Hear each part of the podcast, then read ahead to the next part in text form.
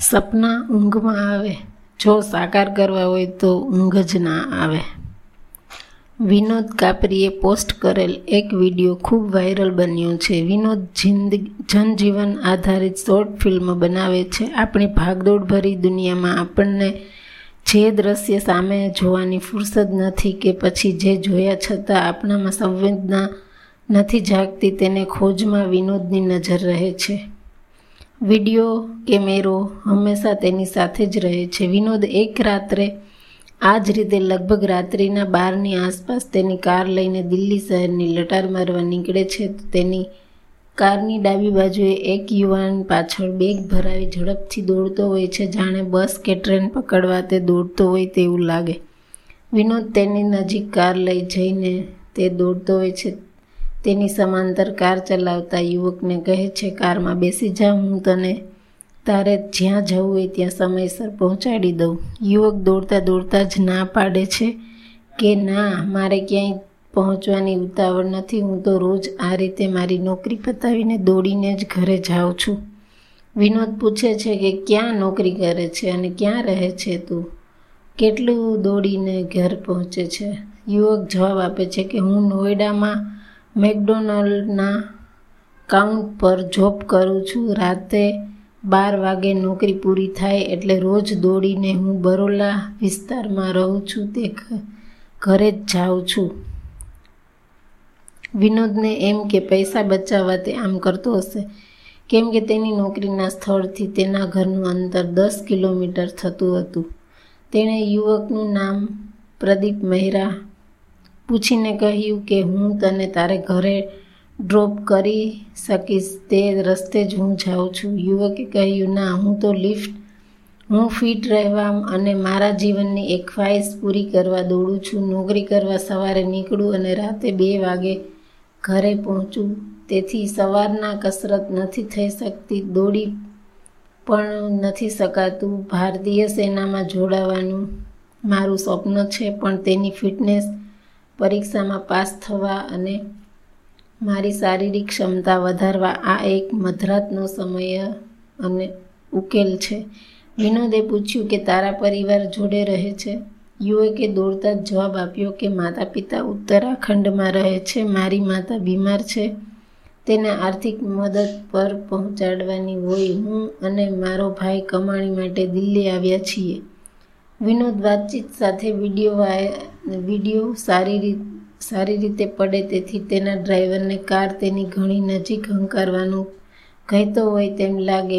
યુવકને પણ કોઈ તેના ઉમદા હેતુમાં લાગણી સાથે નોંધ લેતું હોય તે ગમતું હોય તેમ લાગ્યું. યુવા પેઢી હવે તેને સારો ઈરાદો જણાય તો સામી વ્યક્તિને ઓળખ વગર પણ ઓડિયો કે વીડિયો રેકોર્ડિંગ કરવા દેતી હોય છે. તેઓ પણ સોશિયલ મીડિયાની હકારાત્મક ભૂમિકા સમજતા હોય છે. યુવકે કહ્યું કે, મારો ભાઈ તો તેની નાઇટ શિફ્ટમાંથી મારા કરતાં પણ રાત્રે ઘરે મોડો આવે છે. એટલે ઘેર પહોંચીને હું અમારા બંનેનું ભોજન બનાવીશ. વિનોદે વધુ એક વખત કહ્યું કે, ચાલ, આજનો દિવસ બેસી જા, ઘરે મૂકી જાઉં યુવકે આભારી, આભારની લાગણી વ્યક્ત કરતાં કહ્યું કે, ના, દોડવાનો મારો ક્રમ તૂટે તે મને ન ગમે અને પછી મને કોઈને કોઈ વ્યક્તિની લિફ્ટ કે વાહનની ટેવ પડી જાય.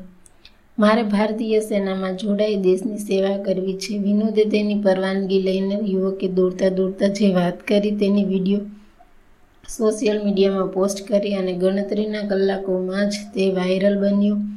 બે દિવસમાં સાઠ લાખ વ્યૂઝ થઈ પર આંખ પહોંચેલો. સતીશ દુઆએ પોસ્ટ કરીને લખ્યું કે આને કહેવાય અસલી જોશ. તેમણે આ યુવકને લશ્કરી તાલીમ માટે તેની ઓફિસને ભલામણ પણ કરી દીધી છે.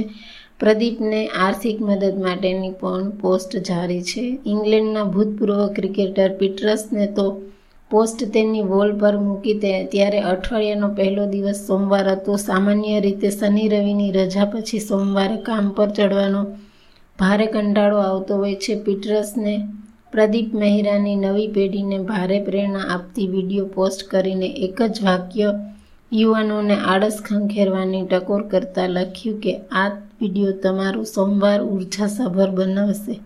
ભૂતપૂર્વ ક્રિકેટર હરભજન સિંહ તેની પોસ્ટમાં એવો ભાવાર્થ આપ્યો કે, દેશના યુવાનોએ આ યુવાન પાસેથી બોધપાઠ લેવાનો છે કે જીવન અને કારકિર્દીનું લક્ષ્ય કેવું ઊંચું રાખવું જોઈએ? જો સ્વપ્ન સાકાર કરવાની તીવ્ર તલબ હોય તો આવો જોશ જ તેમાં રેડવો પડે. તેઓ જેઓ પણ જીવનમાં કંઈક પામ્યા છે, તેઓની તીવ્ર ઉત્કટતા અને હતાશ થયા વગરના અવિરત પ્રયત્ન જ તેને લક્ષ્ય પ્રાપ્તિ સુધી લઈ જતા હોય છે.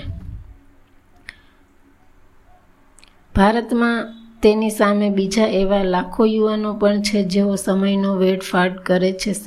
સામાન્ય આવક ધરાવતા માતા પિતા પાસે મોજ, શોખના અને વ્યસનના પૈસા લડી ઝઘડીને માંગે છે. વિદેશની જેમ ભારતમાં ગરીબ જ નહીં, શ્રીમંતોના સંતાનોએ પણ જીવનમાં ઘડતર થાય તે હેતુથી કોઈ પણ કામ નાનું નથી.